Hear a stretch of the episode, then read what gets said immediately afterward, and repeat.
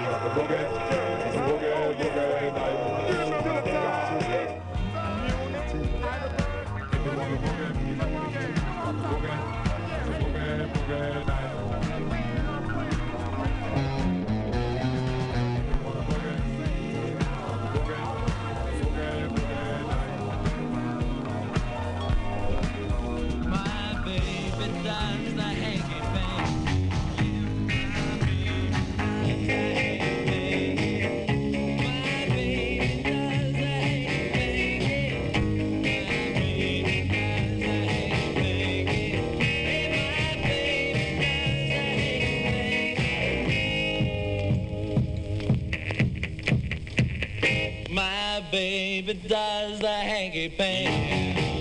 Baby does the hanky panky. My baby does the hanky panky. My baby does the hanky panky. My baby does the hanky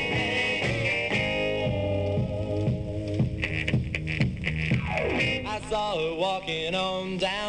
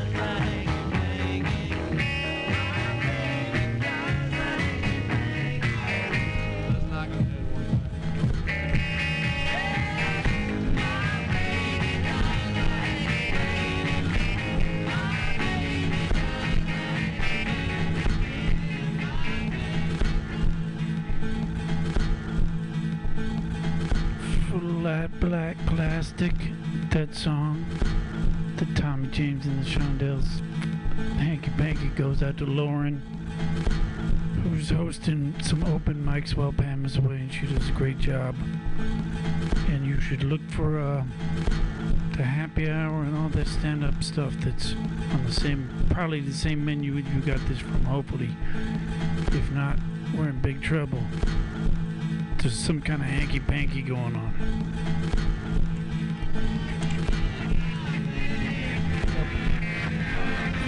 that with money if you could.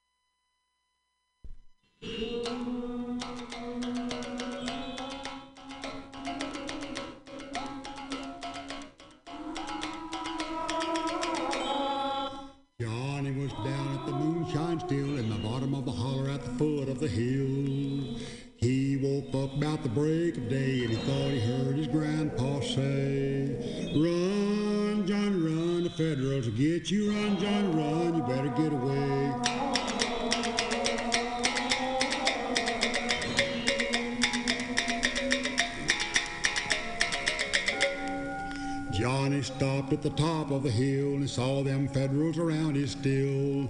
They busted the barrel and the boiler too and started drinking his Mountain Dew.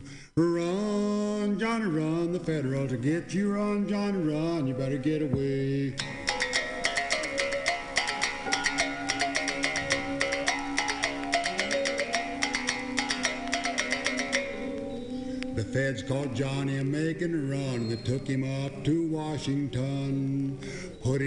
For the government, making moonshine for the president. Run, Johnny, run, the federal to get you. Run, Johnny, run, you better get away.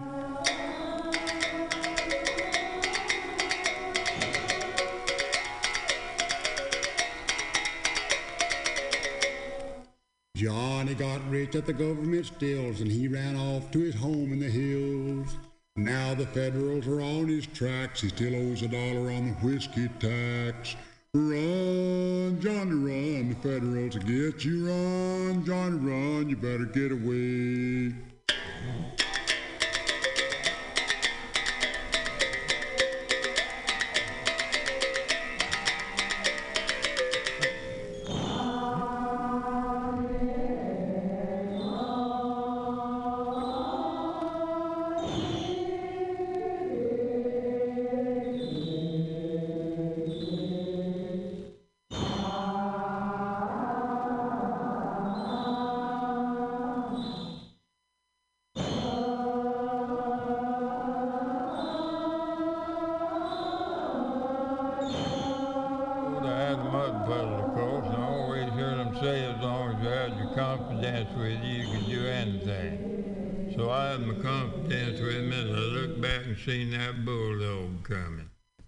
I jumped and hit right in the middle of that mud puddle and went plumb up my ankle.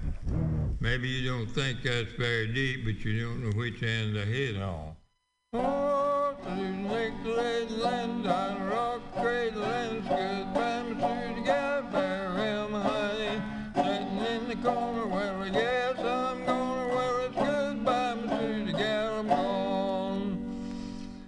and my wife hadn't been married long till she put up a millinery shop and I put up a barber shop.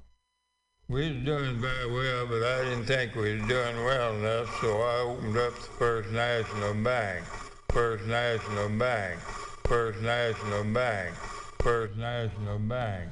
First National Bank. First National Bank. First National Bank. First National Bank. First National Bank. First National Bank. First National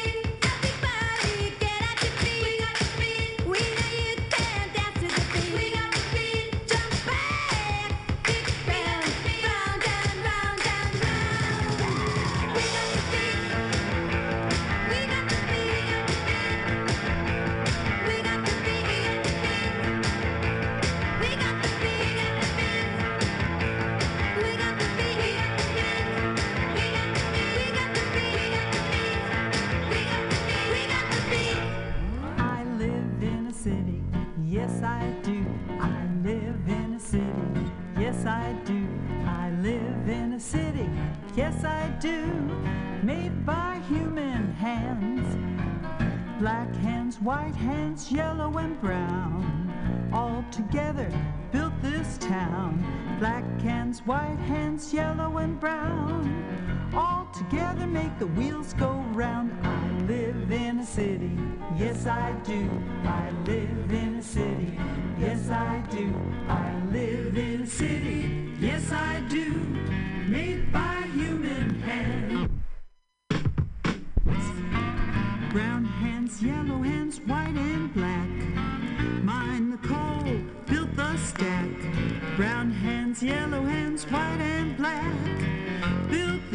and laid the trap. I live in a city, yes I do. I live in a city, yes I do. I live in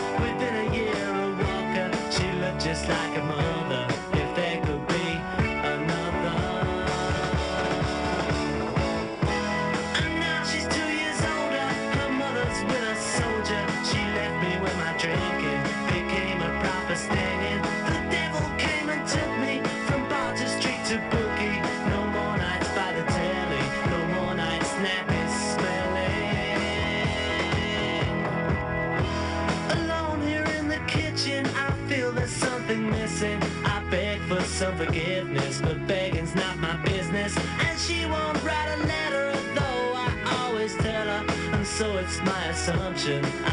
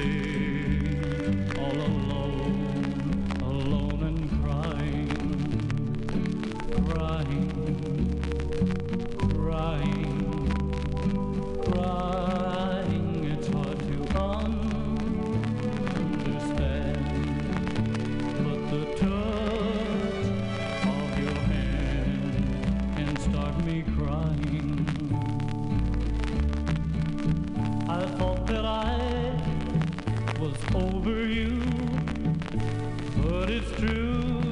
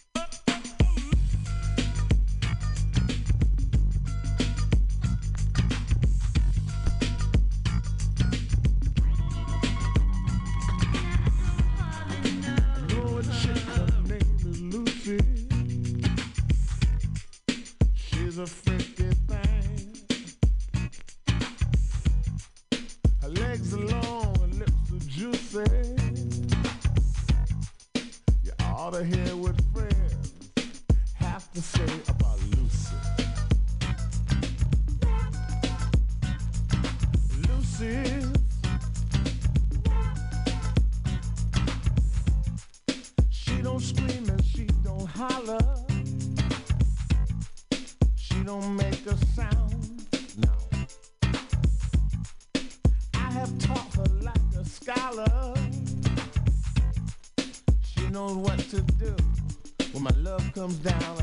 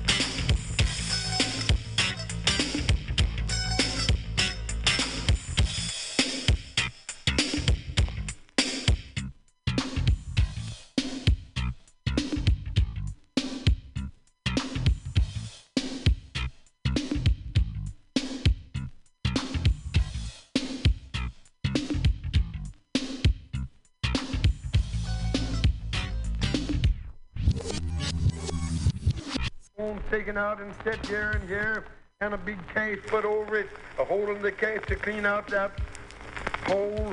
This arm couldn't be put in the case, but it's bound right there. My God bless old John. Holding the district assembly, about 150, 200 Nazarenes there.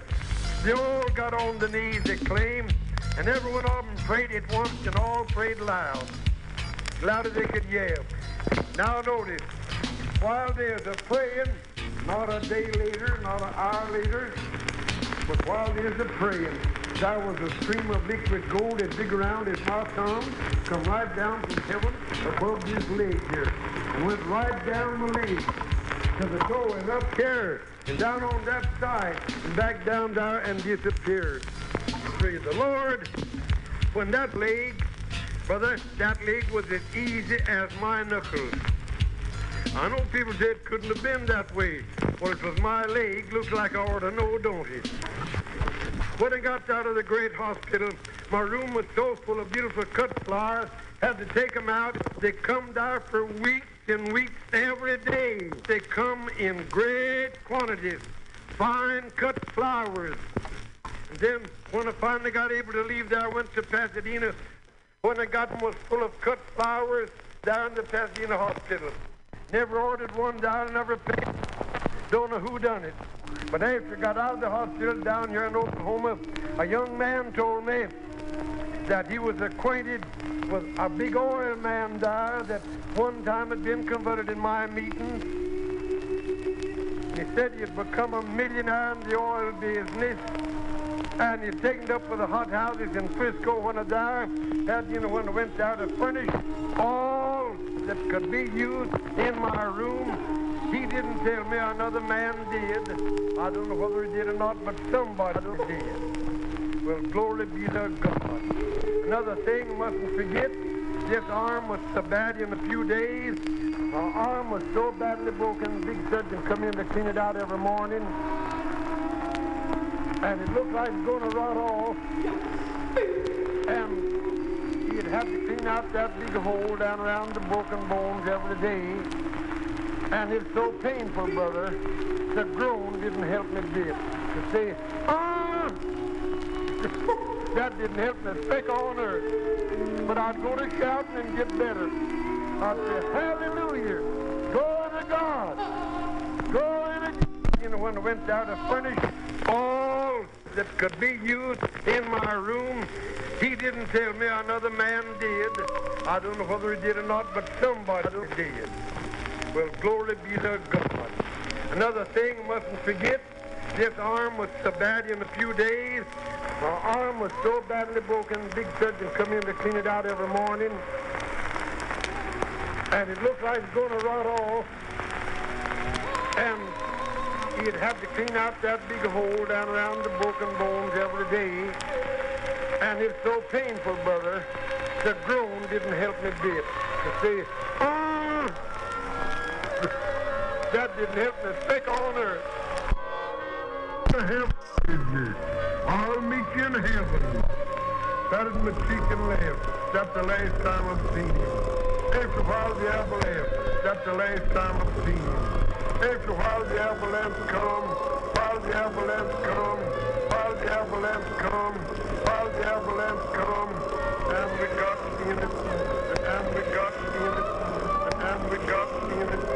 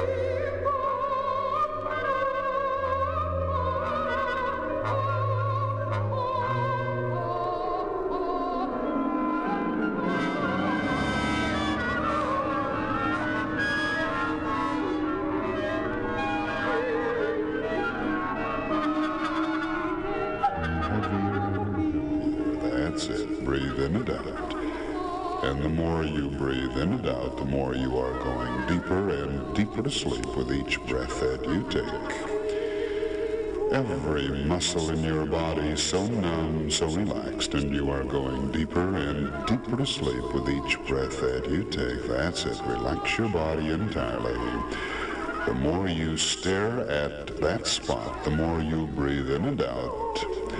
The more your eyes are getting heavier and heavier with each breath that you take. The more your leg muscles are getting so numb, so relaxed, and you are going deeper and deeper to sleep with each breath that you take way down. Eyes are getting heavier and heavier the more you breathe in and out. The more your eyes are getting heavier and heavier with each breath that you take. That's it. Let yourself go, so relaxed. Deeper and deeper to sleep with each breath that you take.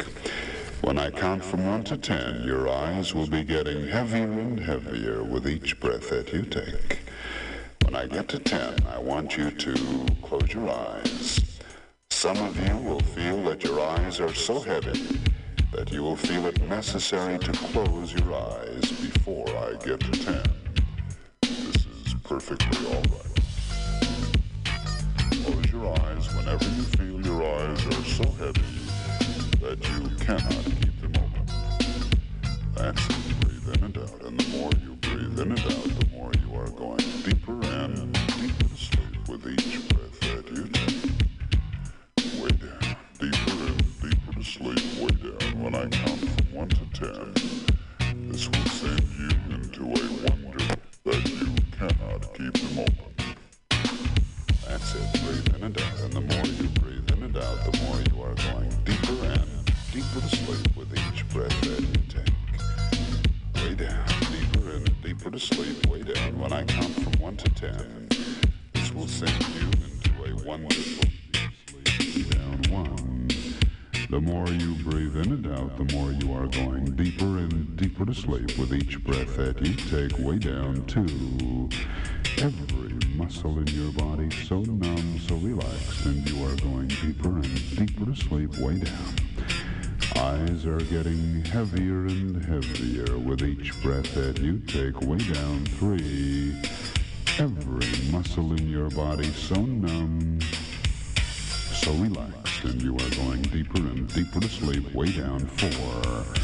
Eyes getting heavier and heavier with each breath that you take. Way down five. Deeper and deeper to sleep. Way down, completely relaxed. Leg muscles getting so numb, so relaxed. The more you breathe in and out, the more you are going deeper and deeper to sleep. Way down, five, six, completely relaxed. Deeper and deeper to sleep with each breath that you take. Way down.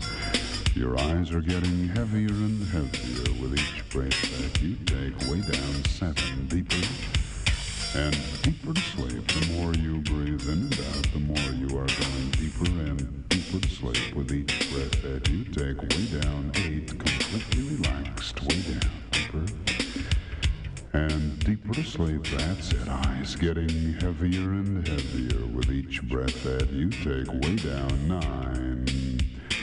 When I count to ten, close your eyes and you will go into a wonderful deep sleep. Way down, nine and 10.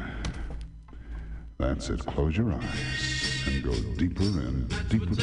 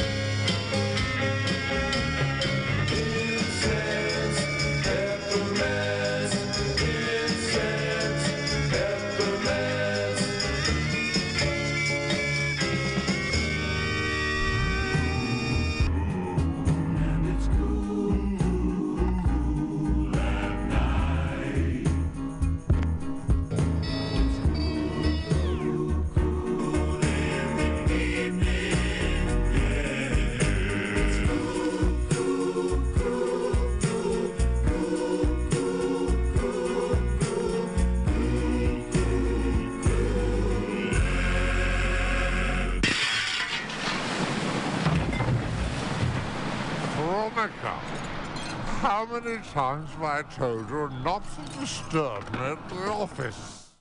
She doesn't look too well, Mr.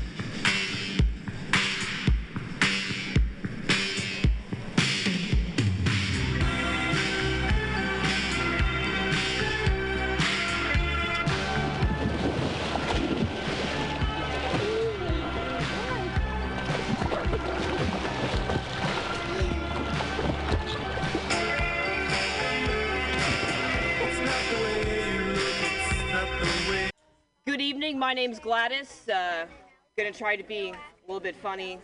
God, so hard to remember how. Uh, I moved to a different city recently, and you know, when you do something like that, it can be so hard to meet new people. But boy, it's easy to meet old people. They are eager to talk. Just right, just right on the bus. That's how I met my grandpa, actually. Uh, during COVID, been up to a lot of writing. Get a lot of writing done. I wrote a prequel to Jaws.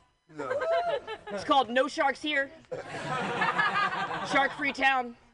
I wrote a prequel to The Exorcist. Called This Girl's Fine. She's normal and shit. I was in line at the bank with my boyfriend. He pointed to some of the tellers. He said, Hey, marry, fuck, kill. And I said, uh, Yeah, that's the plan.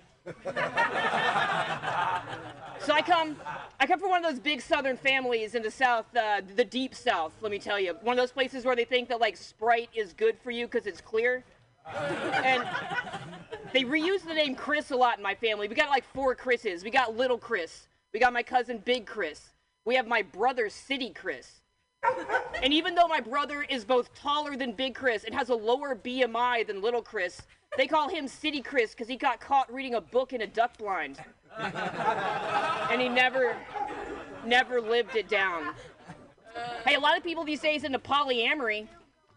Uh, yeah. I don't know much about that life. Uh, I do know, from what I've observed, uh, if you're gonna open up your relationship, if you're gonna have like an open marriage, it seems like it's gonna be a lot like opening up a good bottle of red wine. In that once you do it, once you open it, uh, it's gonna last about five days.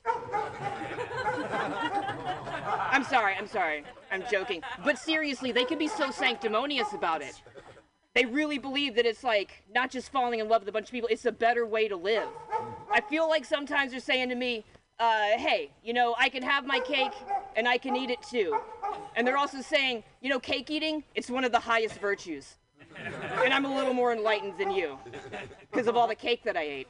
I also hear him saying to me, hey, can I spend the night at your house because they are all mad at me? I, I can't go back to that apartment. I got the cake all over me. Now I need to take a shower. Uh, so I was at the library recently. I saw a sign for adult coloring time. You know about this? You know the coloring's not just for little kids and people that got hit really hard in the head, right? These days it's for adults to do right out in the open. And this sign, this sign at the library, here's what it said verbatim. It said, adult coloring time. Join us from 1 to 3 p.m. in the upstairs reading room. Or just stop by for however long you like. And that last part really tripped me out. Because, like, of all the things about adult coloring time, yeah, I know I can leave when I want to. Oh, this isn't the one where you lock the doors. This isn't the one where I have to keep going after my hand cramps up. Yeah, I know. Basically, most signs have that little subtext after it that you, you don't need. You know, like, they don't need to put class meets three times a week. Or never, if that's what you want. Just don't show up. This is a fire exit. Or just stay in the fire, bro. It's your life burned to death in the hallway of this Ramada Inn. Howdy, folks. This is Finch bringing you another episode of Always Free Radio, the podcast and internet streaming radio show that is by, for, and about people that like to participate in rainbow gatherings. This show is brought to you on Mutiny Radio, and you can listen to it every week live on the internet on Tuesdays from 4 to 6 p.m. San Francisco time. That's Pacific time on mutinyradio.fm. And if you missed the live show, you can also listen to it by downloading it as a podcast uh, by looking for the podcast called Always Free. That's A L L W A Y S F R E E, and it's all one word. You can look for it on wherever you get your podcasts, whatever your provider is. The uh, the stand-up comedy that you just heard uh, was brought to you by Gladys uh, Emily Downing, and it was performed at the Pennsylvania Prism Rainbow Gathering this last summer uh, in 2021. Um, unfortunately, Gladys tragically lost her life a week ago on Tuesday, and the entire community is reeling from this loss. Um, she was an absolute titan, uh, a rainbow superstar. And she was also a stand up comedian. So we are dedicating this episode to Gladys. And next part of the uh, show that you will hear is her full 30 minute stand up act uh, at the same Pennsylvania Prism Rainbow Gathering. Uh, Gladys is survived by her twin babies, Gertrude and Elmer, who are going to be raised by their father now and hopefully with a little bit of help from all of us. Um, we also suffered another tragic loss this week. John Buffalo uh, passed away on Monday, May the 2nd. And John was one of our most longtime and most dedicated family. He did Shanti Sena for decades, and he he participated in every part of Rainbow, and he will he will be missed very very much. Uh, finally, after uh, after we listen to this next stand-up set, uh, there has been a flurry of Rainbow Gathering related news uh, in the media recently.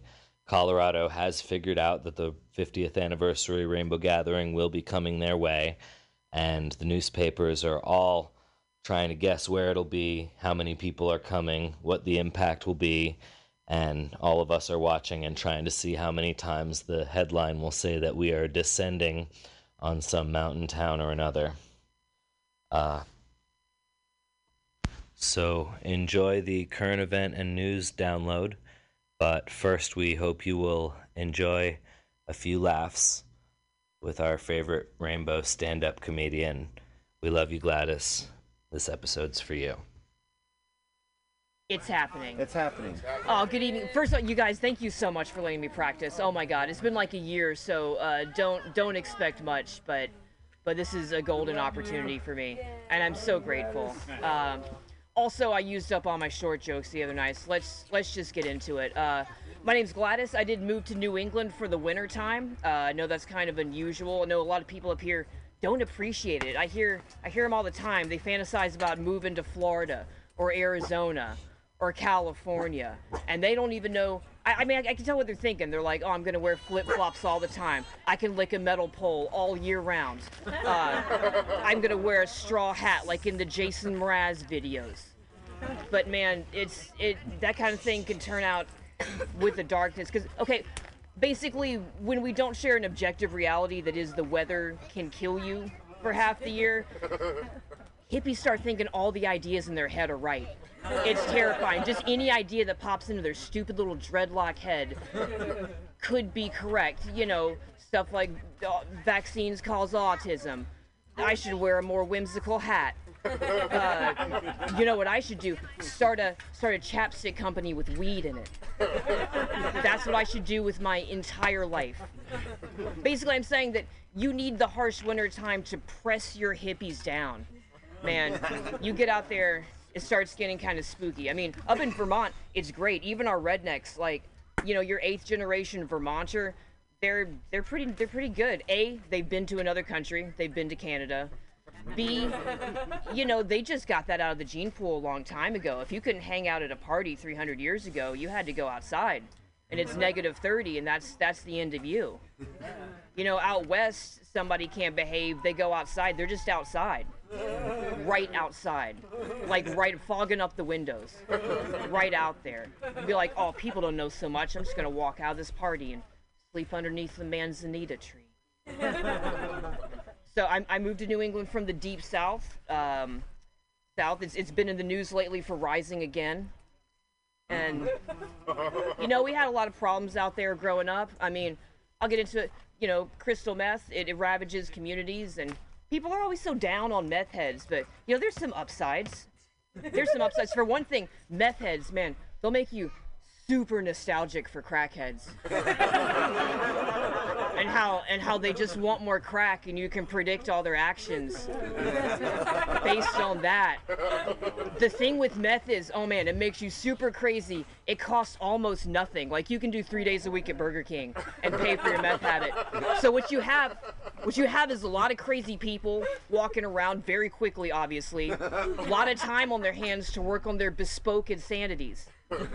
It'll be stories like, oh, my my neighbor's stealing my spark plugs, but you know it's so he can build a time machine so we can go back in time and break Avril Lavigne's nose, and somehow that's going to end the designated hitter rule. So, you know, it's for a good cause. I'm not mad. Or like you'll be in an alley and some dude will come up and you think he's gonna rob you or whatever, but he just wants you to sign a contract he made about not taking your shoelaces for granted. so that's fine. That's fun. Uh, I had two kids recently, or so they tell me. Uh, I know that shit's been hard because I didn't even have that thing in high school where they give you like a fake baby that you can take care of. Did that happen at anybody's high school? Yeah. In real life, did, what, what kind of baby was it? It was a sack, of flour. What the fuck? I thought because they had, I thought it was gonna be an egg like in Saved by the Bell because now they have the mechan- a sack of flour. That's not realistic at all. You can't. You can take a baby to a fish fry, like a sack of flour. Watch out, man. Weird. No, I mean the whole point of that assignment is they wanted you to fail, right? They want you to have the baby and you see how much it sucks to be a teen mom, and then you don't want to be a teen mom. But then, like, if you do pass the assignment, are you good to go? Are you good to be one now? Like, like when Mothers Against Drunk Driving comes to your school fair and they have those goggles you put on that makes you drunk, and then you drive with them. But then if you do a good job driving, they give you a laminated card that says you're allowed to drive drunk now because you did it. Or like when the dare officer comes to your school and he's got all those little samples of drugs in a plastic case and then he lets you do some of the blow and you're you're so good at doing it you're so good at doing you do, you say all the stuff that people in cocaine are supposed to say to each other like like oh your idea for a restaurant sounds incredible i just i think it's important to be honest with children about where restaurants come from I think you got to sit them down on the edge of the bed and look right in their eyes and just say, when two men named Philip and Dana love themselves very, very much, they have a restaurant concept together. And that's where they come from. People these days, a lot of people these days, they want comedians to be like more than comedians. They want to be like, you know, preachers or motivational speakers. They want them to, ask, you know, ask the important questions in life. So I'll, I'll try. Can anybody name all the members of Limp Bizkit? Any of them? You guys, you guys know at least one, right? Right. It would be Fred. It would be Fred Durst. And then some people, I guess some people also know about the spooky, ba- uh, the, the spooky bass player. Yeah. I'm not familiar with him. Wes something. Uh, did you know that wasn't a puppet? That was a real dude, just wearing contacts. But yeah, Fred Durst is the only one anybody ever knew, and that would be really good to be Fred Durst in the '90s because it's like you know you're getting the good restaurant tables, you're getting all the barred out groupies. Um, you would want to be him, not the drummer, because it's like nobody knows who the drummer is. But then if you go fast forward to today, you'd way rather be the drummer because you're getting those residual checks, but nobody knows you're in Limp Bizkit. nobody but you. Not like Fred Durst, who has who has 210 million dollars. I looked that up. He's a rich man, but he can't enjoy it because uh, he's trapped inside the body of Fred Durst. like even if you rent out the entire go kart pavilion, like there's still, you know, the two employees are still laughing because it's Fred Durst there. That's hilarious. He's, I'm, I'm just saying he lives in a prison made out of Fred Durst. and so you can't even enjoy the riches. Man, wasn't it crazy how Linkin Park made all those songs about dudes having emotions, but they had to use super tough action verbs? So they'd accept it. Like dudes are always, and people in the songs are like, they're crawling and falling and ripping and tearing. It's like we get it. You're feeling stuff. You're feeling stuff. Okay. Uh, is it's I feel it's pretty boring when white people talk about their heritage, right? When someone's trapped you in a conversation, they're telling you about how they're Scotch, German, Irish on their mom's side, and they're Dutch, Irish, Scotch on their dad's side, and so on and so forth. I don't know. I don't think people, Caucasians, should uh, get to have heritage like that. There's, there's usually, I mean, Irish is definitely going to be in there. The Irish are super proud of being Irish, all the time. So many parades. But then I guess you know, there was how they used to be like slaves, and people considered them like less than human, like not even white, like a subspecies of human. We should get back to that. We should bring that was that was tight, in my opinion. Ugh, knock him down a, a bit. Oh. oh, I know you were slaves.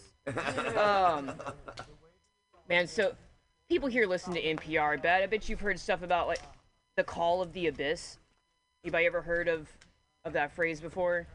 It's the name for that feeling that you get when you're on like top of like like when you're on top of a building and you think about think about falling off, when you think about the worst possible thing that could happen. If you're driving and you think about jerking the wheel, not that you're gonna do it, you're not suicidal. You're just thinking about, you know, what would happen if I went down that route. I've I've been having a lot of conversational call of the abyss lately when I'm talking to folks. I just it's it's fucking with my enjoyment of life. Okay, the the, the the real example, like the real life example of this was I was hanging out with my friends the other day and uh, there was a story on the news about some Scientologists in Turkey that were handing out pamphlets, and uh, they were charged with this with this old school crime over there called like inciting fear, inciting fear on the street. And since it was a story about Scientology, of course they have a picture of Tom Cruise up there, just like a random red pic- uh, red uh, red carpet picture of Tom Cruise doing that toothy Tom Cruise grin he does, where he's like like that one. And I stood up and went over the TV and like pointed at his, his fucked up big front teeth and was like, hey guys, more like incising fear, am I right? Which caused a mild titter. It's not a good joke. It caused a mild titter of laughter, but I couldn't even enjoy that little tiny moment of pleasure of bringing other people laughter because immediately I was thinking, man, you know what would make things really upsetting and awkward? If you just said that again. If you just said the punchline again. More like incising fear, am I right? For a second time. But then that would probably it'd probably work out because people would think you were just excited about your joke landing and were like saying it one more time. They'd give you a little a little credit. But then man, if you said it a third time, you're like, hey guys, more like incising fear, am I right? Ha ha ha. More like incising fear, am I right? More like incising fear.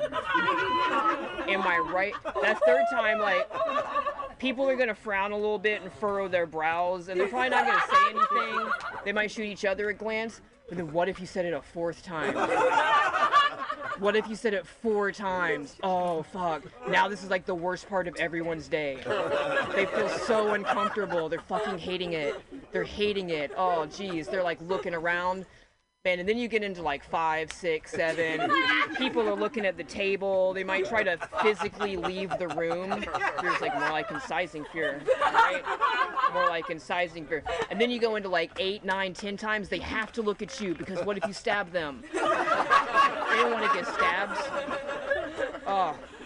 And then it's like, how many times can you say the same thing in a row before they like call somebody? Before like they get a straight jacket for you and put it on you or like just get on the phone about it? I mean, I, not out here though. Fuck, not right here. You could say something 500,000 times and just be like, oh, that's more like incising fear Mars. Just, he's like that. We love him. He's great.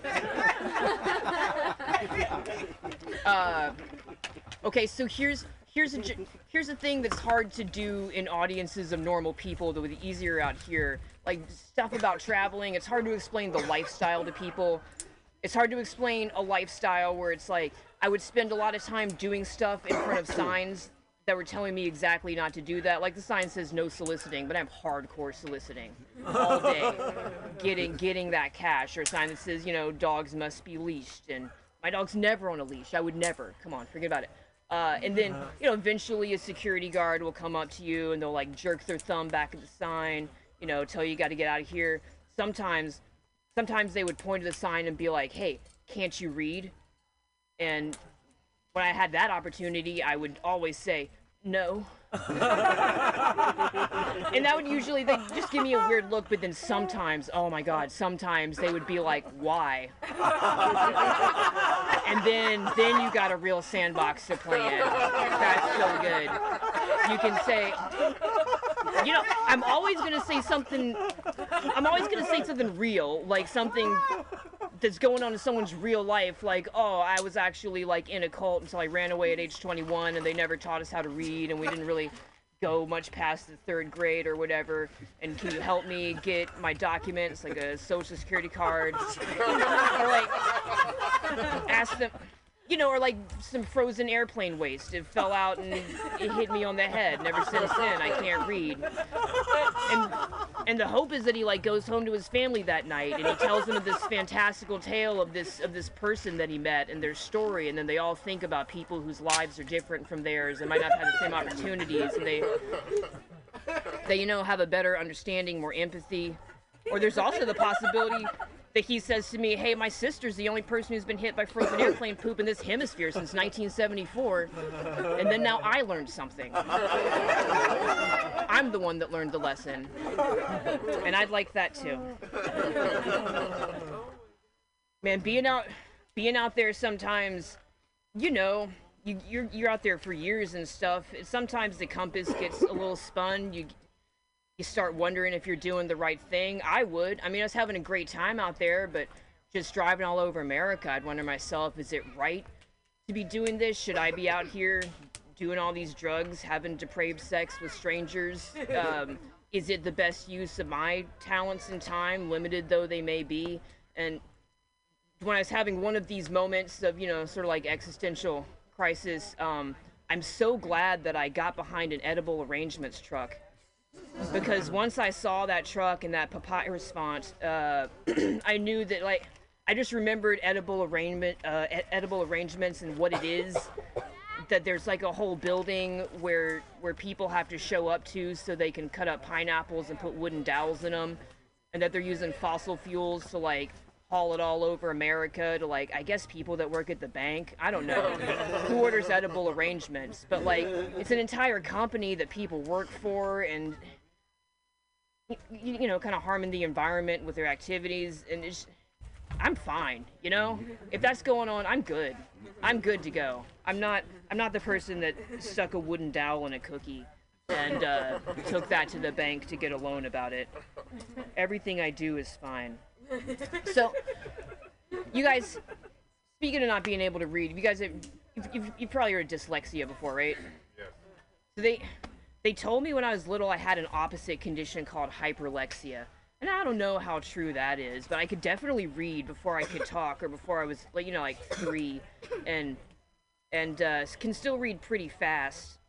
And uh, growing up, you you think that would be a you know a boon that would get you ahead in life, but also it didn't really come with like a expanded you know maturity or consciousness or intellectual ability. I could just read the words really fast. My parents wouldn't take me to the library. They would just take me to like the grocery store where they would buy me every stephen king book uh, in print. And man when, I was six, I read Cujo because it had a doggy on the cover. and you guys, in the book Cujo, a guy breaks into his girlfriend's apartment, smashes every single thing that she owns, ejaculates on her bedspread, and then leaves. And at the time, that was distressing to me because, you know, I mean, first of all, I didn't want all my unicorn figurines smashed, but also the semen part that was that was hard for me to deal with because like I knew Salem's Lot wasn't real and that like uh, you know Pet Sematary was a made up story, but I I was already pretty aware that semen was hella real, like as a concept and around me all the time, and and I just I just didn't know. Is that is that how adults treated each other? Is this what dating was gonna be like? is this what I have to get ready for? But it didn't even matter because, like, now, if I came home now and found a puddle of semen on my bedspread, yo, I'm not even washing that for like four days. I'm just kicking it to the bottom of the bed. Who cares? Who cares? Uh, so, man, child actors.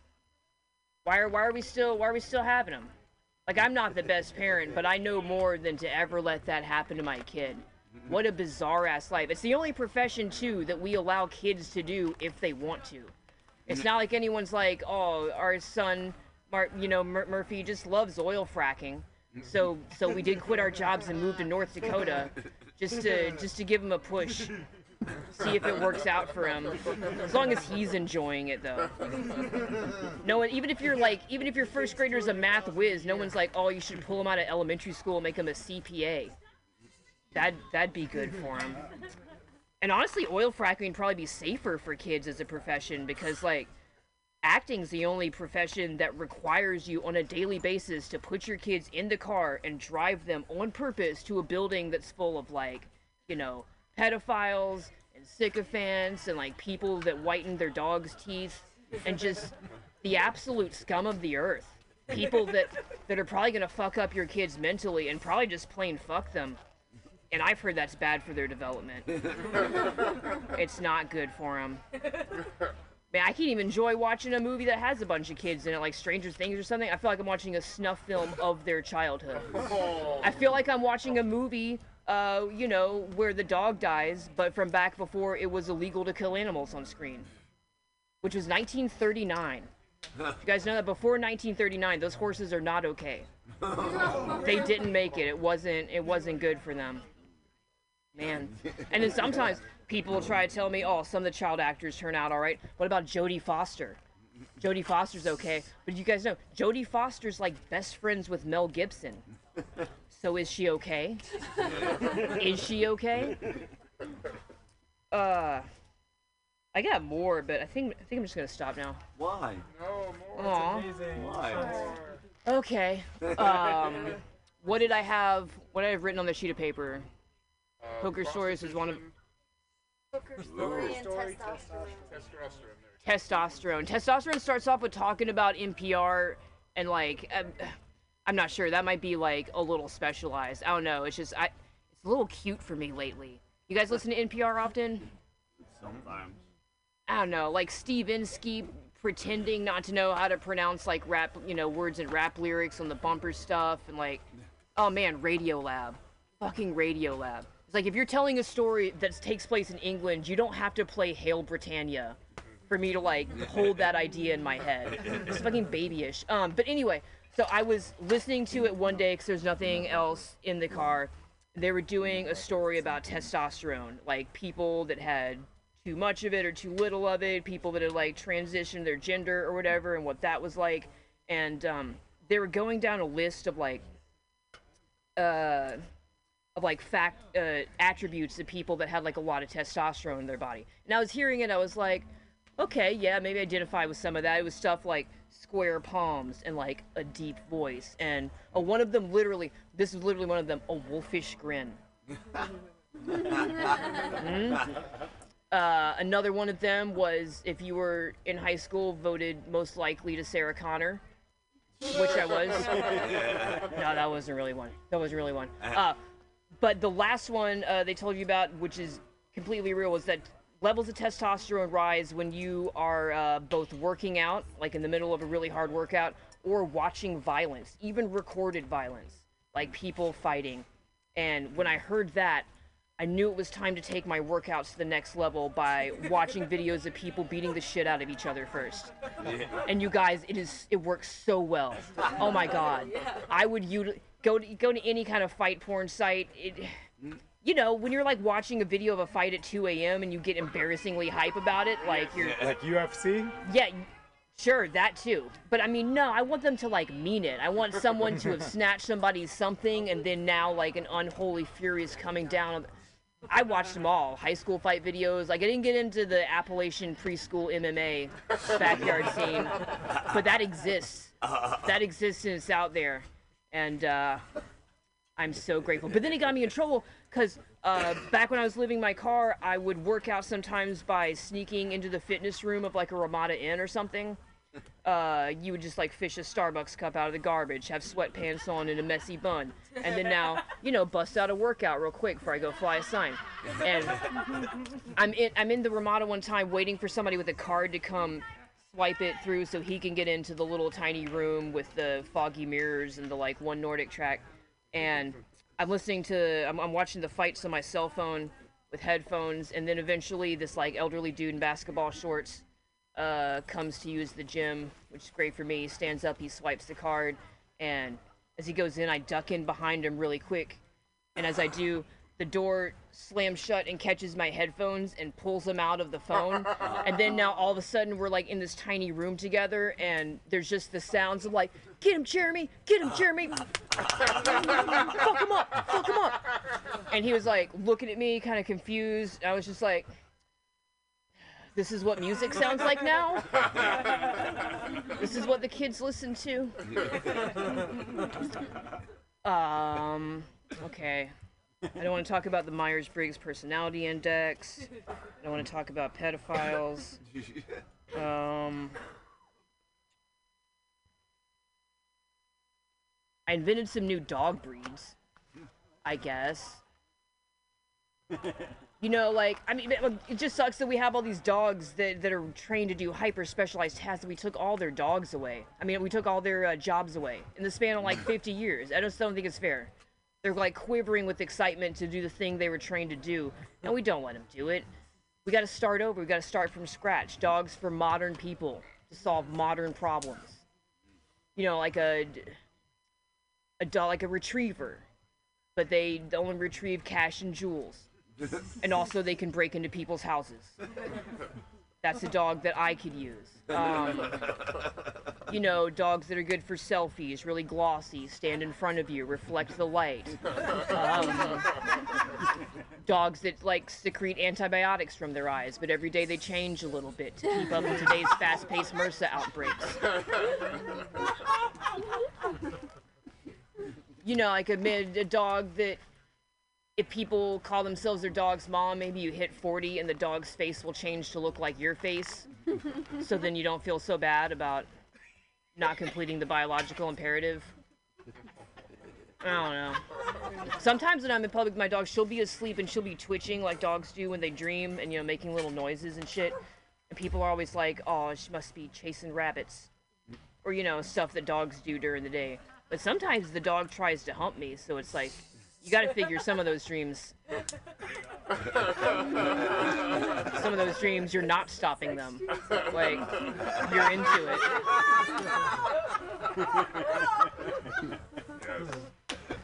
Hmm. Of all the things that COVID took away from us in Burlington, Vermont, near where I live, the one thing I can't believe it didn't take away was the axe throwing bar.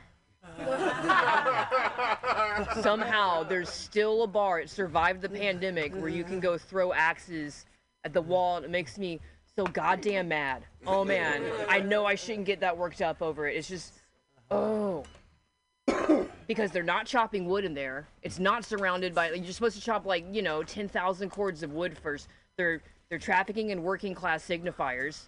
I don't love that.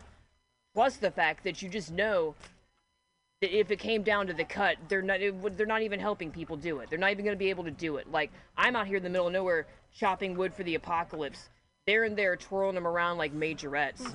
and if in fact the apocalypse did happen and there was like you know a horde of people from Brooklyn cresting the hill coming to take over my house in Vermont, and you needed somebody, you needed one of these Burlingtonians to sink the tip of that axe into the forehead of one of these fucks. They're, they're gonna be like, oh, it's not a regulation axe. it needs to be tuned. Uh, so I guess I might as well. Sure, I'll I'll do the the hooker story last because I got to get back to those to the kids. They'll probably need me. But uh, Margerio. Go out, way out there. Go. so uh, before, uh, yeah, before this life, I used to have like a whole a whole different one where I had like long hair and uh, long nails and high heels. And oh, for the purposes of this story, I guess it is important, not just a, a brag, to say like I used to be super hot before I lost like most of my teeth, which causes your face to sink in. I was I was pretty attractive. Like people used to say Angelina Jolie, but that's not true. That's that was way too hot. But absolutely Jessica Alba hot. That's an objective fact. I was absolutely as hot as like Jessica Alba. So anyway, um, I also I'm tired of standing up now. So I had parlayed this into like a fairly. I went from Craigslist hooker to like tech bro hooker, which was you know fairly a fairly lucrative enterprise. And um, huh? Like uh, you know, like a I, uh, I would say mostly tech bros is is who I was working for, and so for the setting, this story is I was in the car with one of these dudes one day, and he was going off about my mom's declawed cat. I mean, you know, like I've been seeing the dude a little bit, and he just hated that my mom's cat uh, had been declawed. I don't, I don't, I know we're not supposed to like it. I don't have that much of a problem with it. I mean, it was still could climb trees. The cat seemed happy enough. Uh, otherwise, it was going to go to an animal shelter in Memphis, Tennessee, which would have been death. So it's like declawing or death, whichever one you think is better. But he was, he was all up in arms about it. He's like, oh man, don't you know? It's just like cutting your knuckle off, your your finger off at the first knuckle. That's that's their fingers in there. And I was like, well, honestly, I think cats would be able to make that decision. I think if you offered a cat free room, board, medical care, and food for the rest of their natural life, they'd probably lose the first knuckle voluntarily. I know I would. If somebody was offering me free room, you know, food, medical care for the rest of my life, you can have the first, flim- you know, little bone pieces. And he said, Do you want to put your money where your mouth is? And I said, What? And he said that there was places on the internet, not the World Wide Web, but the internet, where he could put an ad like that, and maybe somebody would take me up on it and, uh, you know, decide to provide those things in exchange for, you know, safely uh, in a medical setting, cutting the tips of my finger off. And I didn't have to think long about it before I said yes, because come on, the first knuckles in your finger, what the fuck? You can still dial a phone, pull a grenade, masturbate, Vulcan salute. What else is there? Those four things? Come on, you're good. That's good. That's all you need to do. And so he put the ad on the internet, and uh, surprisingly quickly it got answered. If you had to guess a part of the world from which someone who would take me up on that offer would originate, where do you think? New Jersey. Uh, China? no, not nobody there Tell could me afford. the answer so I don't sound ignorant. about human cultures. what, what you would now call the UAE. They're definitely they definitely grow some weird ones. United Arab Emirates. Yeah, in that in that part of the world. Um, Did they want your knuckles? yeah, they actually wanted a whole lifestyle thing. Like that was get, that was getting worked out. You know, am I going to like live at the house? Do I wear a collar? It was finally decided it was going to be just like you know I had my own Oh, separate oh, you domicile. wanted to declaw you like a cat. yeah, no, that yeah, that's creep. yeah, I don't declaw cats.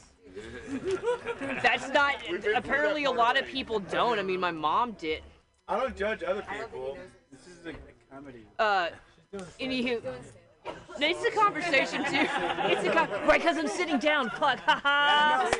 That's why they make them stand up. Now I get it, or else you're just talking, or you're just talking. Oh, gosh, tradition, tradition. Don't fuck with it. Well, United Arab Emirates have a lot of money, you know. Yes, yeah, yeah. Some uh, some freak stuff going on. But luckily, before before that uh, happened, uh, some other shit went down, and uh, I basically ended up hitting the road because I was being, you know, pretty heavily surveilled by these dudes. But it was kind of a shame because I had already practiced, you know, doing a bunch of stuff that was going to be needed in my new cat lifestyle, like jumping up on the mantle and knocking a bunch of shit off. shitting in a box of sand, much to the dismay of other people at the playground. okay, I'm gonna sit down now.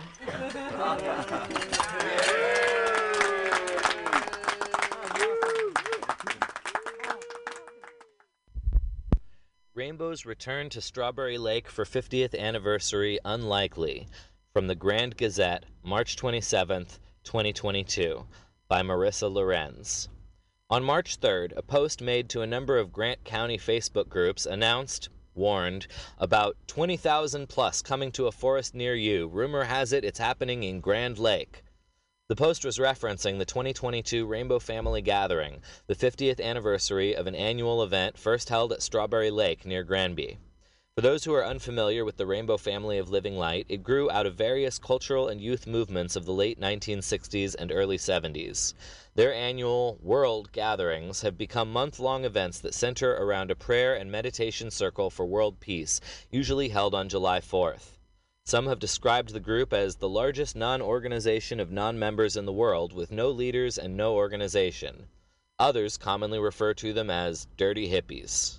And while Rainbow created websites maintain that it is long-standing Rainbow Family consensus that nobody has ever or ever will represent the Rainbow Family, they often talk about such things as communal peace, love, and harmony on and with the planet Earth. That 1972 gathering was the Rainbow's first intentional large group gathering, drawing an estimated 20,000 to Grand County. A New York Times article from the period says that they came to meditate in the forest, to chant prayers together, talk over things, and play flutes and guitars and drums under the spruce and aspen trees. It also details how local government opposed the event. Then Governor John Love swore to prevent the gathering. The state closed roads to the campground. It tried to ban food from the area. But eventually, it was the young people who decided the issue by hiking through the forest to get to the location after being stuck in the town of Granby, many without accommodation, for seven days of standoff. The article goes on to say that concerns of health epidemics were unfounded, that waste was buried in military style trenches, and that there was little evidence of drug use outside of an occasional marijuana cigarette. One time journalist and owner editor of the Middle Park Times, Ed Quillen, later wrote about being at that first event as a young reporter. Two years after that, I was editing the Kremmling newspaper in Grand County and I heard the local side of the story, Quillen wrote. The Strawberry Lake crowd hadn't caused that much real trouble, but any substantial population spike in a remote and unpopulated zone the county had only 5,000 people in those days was burdensome and disruptive. But those contemporary accounts conflict with local memory as recalled today. That March 3rd post has garnered over 100 comments on one Facebook page, with most expressing negative attitudes toward the Rainbow Gathering and a hope it will not come back to the area. They pay for nothing and leave feces everywhere, states one Facebook commenter. For all the world peace and sacred healing they spew, it is wildly overshadowed by a lot of destructive and dangerous behavior, says another. And yet another local laments, We have laws in the county code because of this nightmare. It's why we can't live in a camper on our own property. Few voices speak in defense of the event, though two individuals claim to know that the gathering will not return to the Granby area. And a longtime Rainbow who calls himself Muddy George recently echoed that unlikelihood. By phone, George, a Colorado native and self described protector of our national forest, recounts his first gathering, the second in Colorado, held in 1992 in Paonia. I was concerned. I went with the intention of participating, but I also wanted to make sure a large gathering would be safe and environmentally friendly to Colorado. George says he has attended most annual gatherings since, serving in various capacities, including as part of the Vision Council that makes consensus based decisions about